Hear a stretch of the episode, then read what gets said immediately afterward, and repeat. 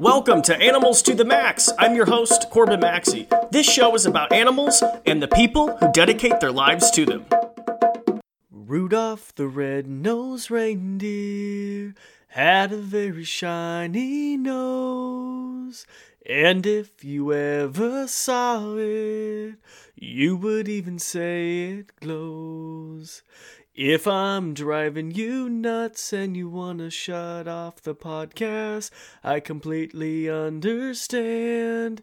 But I can't afford the rights of the Rudolph song, so just listen to me if you can. All right, guys, sorry about that. Um, uh, wow, I wonder how that sounded in my professional mic. I guess we'll look back in the editing. Uh, welcome Welcome, everybody, to another very exciting holiday edition of Animals to the Max. What's up, everybody? Merry Christmas, Happy Hanukkah, Happy Holidays, Happy New Year. Thank you. Thank you all around the world for all of you who take the time to listen to the show. This is such a fun time of year, of course. And, you know, I, you know, I guess when you think of holidays, and you think of animals, which animal do you think of, right?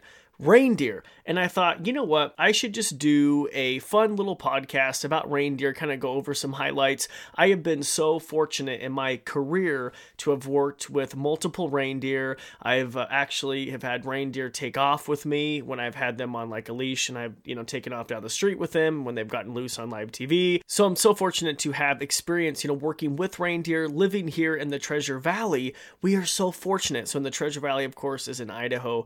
We have to reindeer. And it's the craziest thing. So, the reindeer here, okay, you guys don't laugh because I'm being 100% serious. They live at the Cloverdale Funeral Home. Yeah, that is correct. So the reindeer that I've worked with for years and years actually live at the Cloverdale Funeral Home. And I know it's a complete oxymoron. And trust me, it's so hard. Well, it's not hard, but it's hard for me to keep a straight face when I'm, you know, doing these live local segments on TV because I'm like, oh yeah, here's Prancer the reindeer. And the anchors are like, where's she from? Some happy, magical place? Well, actually, she's from a funeral where you can get your loved ones cremated and buried for a, you know, great deal. And so, oh my God. Sorry. That's that sounded so bad. Okay, sorry guys. I'm trying to make light of the situation. I'm not making fun of that, but seriously, they're from a funeral home. And it's such an awesome Boise treasure that at this funeral home, they do have reindeer on site. They have a beautiful exhibit with the reindeer, and people who visit the funeral home eh, can visit the reindeer. And I think it really helps with coping. And so they've had them for years. And I think the origin of the reindeer back at the Cloverdale Funeral Home goes back to I think one of the owners was a big exotic animal guy. And I think back in the day, they had wallabies, and now they just have reindeer. So every year, I'm so fortunate enough to work with the reindeer. A couple years back, you could actually actually go on my YouTube channel, just type in Corbin Maxey, and we do a Meet the Prancer the Reindeer video. It was so much fun. I got to wear like my ugly Christmas sweater and I got to go over some fun reindeer facts. And we're actually, we actually just kind of relived that uh, through my Instagram. Of course, follow me at Corbin Maxey. You can check that out. But I wanted to go over on this podcast some fun reindeer facts. Maybe you guys are in the kitchen cooking holiday cookies or I don't know, you're trying to entertain the kids. What's up, kids? hope you enjoy the show. Um, you know, just put this on. Maybe you guys can learn something, or, you know, maybe you can impress a family member with some cool reindeer facts. Maybe some unknown facts that a lot of people don't know. So here we go. Here are some of my top favorite reindeer facts. Let's hit it, Prancer, or Rudolph, or Blixen. Dixon? Is that one of them? All right, guys, here we go. Okay, let's just talk about the elephant in the room, or I guess the reindeer in the room. What in the world is the difference between a reindeer and a caribou? Well, genetically, they're technically the same. They're the same genus and species, Rangifer tarandus. In Europe, they're called reindeer. In North America, the name reindeer is used when referring to Eurasian populations, and the name caribou is used to refer to wild populations in North America. We also use the name reindeer to refer to domesticated individuals, even those in North America. If you're wondering where they live, they live in the northern regions of Europe, North America, Asia, and Greenland. Reindeer can be four to five feet tall at the shoulder and weigh anywhere from 240 to 700 pounds. Okay, you guys, now 700 pounds, that is a big boy. That is a big Rudolph. They typically will actually uh, average 375 for the males and 200 pounds for the females. Reindeer are the only deer species where both the male and the females have antlers. So, usually in deer species, only the males have antlers, and they'll use those to fight off rival males. They'll use them to impress the females and also for defense mechanism against predators. But in the reindeer, both the males and females have antlers. Now, What's so interesting, this is like the craziest fact. You guys, if you take anything away from this podcast, take away this fact, okay? They drop their antlers at different times of the year, which means, just stay with me, okay? Just stay with me. Males will drop their antlers in the fall, usually in November, while females will drop their antlers in the spring that following year, which means, you guys put two and two together, that Rudolph and all of Santa's reindeer are technically females. Isn't that crazy? They never told us that, like reading children's Christmas books. I think that's like the craziest fact. So, the reason why they believe that the females will have their antlers up until the spring is because they will use them to protect their calves. So, their calves are all born in the spring and they have those antlers to protect them from predators like wolves. Speaking about antlers, they are super impressive. They are the largest in body size comparison of any deer species. The male antlers can grow up to five feet the female's antlers grow a little bit smaller, three and a half, four feet, but it's still really, really impressive. Back onto the male antlers, you guys. They can weigh up to 33 pounds. And once again, they are shed every year. So they will be regrown and then they're shed every year. Let's just talk about something really quick. What's the difference between horns and antlers? Okay, so deer and other members of the cervid family have antlers. They do not have horns. So antlers are bones. They're usually branched and they fall off every year. While horns are not found on deer, they're found on bovids, so like buffalo, you know, bighorn sheep, antelope. And those are actually bony extensions of the skull covered by keratin. And those horns actually are not shed, with an exception of the antelope. But that's kind of the difference, okay? Antlers are shed every year. They're found on deer. They're made of bone, while horns are permanent. They are not shed, only with one slight exception, and they're made of keratin the same material kind of similar to our fingernails. So when we think of Christmas time, we think of reindeer, we think of the North Pole, we think of Santa Claus. It is cold up there. So they have a lot of amazing adaptations to keep warm.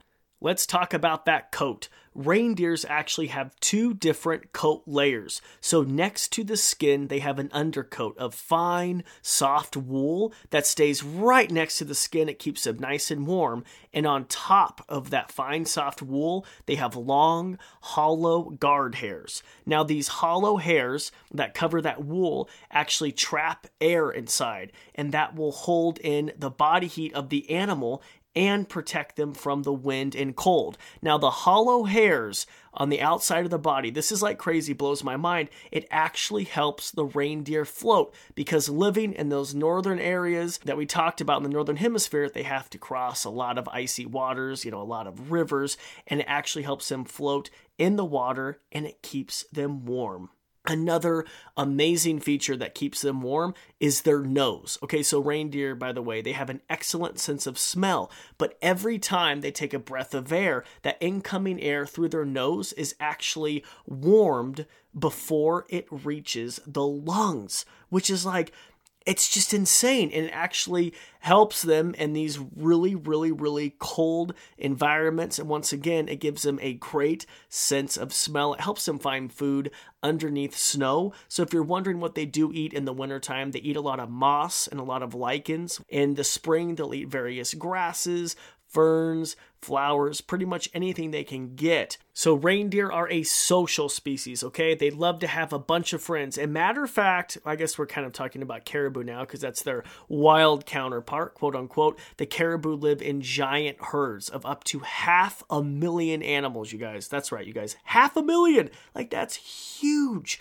And they'll actually travel in these herds. So, when it's cold, super cold in the wintertime, they will move south. And then when it's warm in the summertime, they'll move north, right? And they can travel a long ways, up to 3,000 miles in one year, making it the longest documented movement of any land animal, according to the IUCN. So that's a really, really long way um, just migrating. And they do that once again in those herds. And that's probably helpful, you know, when you have friends to help you find food. And once again, they use that super sniffer to find food. Interestingly, they usually travel in the direction of the wind because that's how they're able to pick up the smell of their food. When they are in these large herds, and let's say they're threatened by a predator like a wolf or a bear, they're able to run, and they run fast, up to 50 miles an hour. Now, reindeer, when they walk, and I've actually noticed this firsthand, they actually, you can hear like a clicking noise, like a click, click, click, you know? And th- this is due to a tendon slipping over the foot bone. And, you know, when we just talk about their feet and their hooves, it is really, really interesting. Can we talk about some hooves really quick? Can I get a heck yeah? Okay, so their hooves are actually hollow, kind of like the scoop. Um, have you guys ever had those? Those scoop oh, they're not potato chips, but those scoop Tostitos chips that you dip with salsa, they're like hollow like that. And they actually use these hollow hooves, like on the underside, to dig through the snow to find various plants, mosses, and lichen. But they'll also use those hollow hooves for movement, of course, for locomotion to help them move on ice and snow. They're hollow, but they have kind of a jagged edge, so that really helps them. And that's a great adaptation living in a really slippery, icy, cold environment. Now, I don't want to bring the mood down, but reindeer numbers have dropped dramatically, over 60% in the last 30 years. It's mainly due to climate change and habitat disturbance by humans. A lot of people and organizations, you know, companies drilling for oil have completely messed up their migration routes, and it's really, really devastating to the reindeer. And it's something that really needs to be watched because reindeers are, you know, great indicators of the ecosystem. They are one of of the last animals that has a large actually they pretty much are. I mean, minus I know you know we have wildebeest in Africa, but if you think about it, in North America, they are the last animal that has a major, major migration. Like I said, up to 3,000 miles. So we really do need to raise awareness. We really do need to pay attention because they're great indicators of the ecosystem. I hope you enjoyed these fun facts about reindeer. I hope you guys have a great holiday. It is my favorite time of the year. I love working with them. If you want a visual and you want some funny, crazy behind the scenes stuff, because when you work with reindeer, you never know what's going to happen. And usually everything just kind of goes wrong, which is fun. So go on to my YouTube channel at Corbin Maxey or my social channels and check out behind the scenes what we just did on Instagram. And yeah, just check it out. We have so much fun with Prancer and everybody over at the Cloverdale Funeral Home. With that said, I hope you guys have a fantastic Christmas. Hope it's spent with your family, with your friends. I hope you eat a lot and just enjoy the memories. Oh, I almost forgot to tell you the most important fact how did Santa get its reindeer, right? Like, when did we first hear about Santa in our history having eight reindeer? It turns out it wasn't until the 1800s that we heard about Santa having reindeer from a poem, I'm sure you guys have heard about it, called Twas the Night Before Christmas. So it was originally written in 1823, and the author was Clement Clarke Moore. He wrote this poem and submitted it to a newspaper in upstate New York, and that is where he mentions eight tiny reindeer. Okay, here are their names, the original Christmas reindeer names Dasher, Dancer, Prancer, Vixen, Comet, Cupid, Donder, and Blitzen. And that is when we have first heard about the reindeer. If you're wondering about Rudolph, he did not show up until 1939. He was created, well, I don't want to say created, of course he's real, but he was written about by Robert L. May, and he drew inspiration, the author did, from his childhood of growing up being shy, so he decided to incorporate that into a book, and he wrote Rudolph, and it just became a sensation, and they sold the book. It was just a short story. They put it in several promotional materials, and now, of course, you can hear it in Christmas songs and see him in Christmas movies and all that type of good stuff. So that's how you got Rudolph. All right, you guys, hope you enjoyed this podcast about reindeer. Hope you guys, once again, have a fantastic Christmas. I love you guys. I love that you listen to the show and I cannot wait to share with you what is coming up in the future. Merry Christmas, everybody. We'll talk to you next time. Thanks for listening to the Animals to the Max podcast. If you enjoyed this episode, please share it with friends and family. Also, if you haven't already, hit the subscribe button. It really helps me out.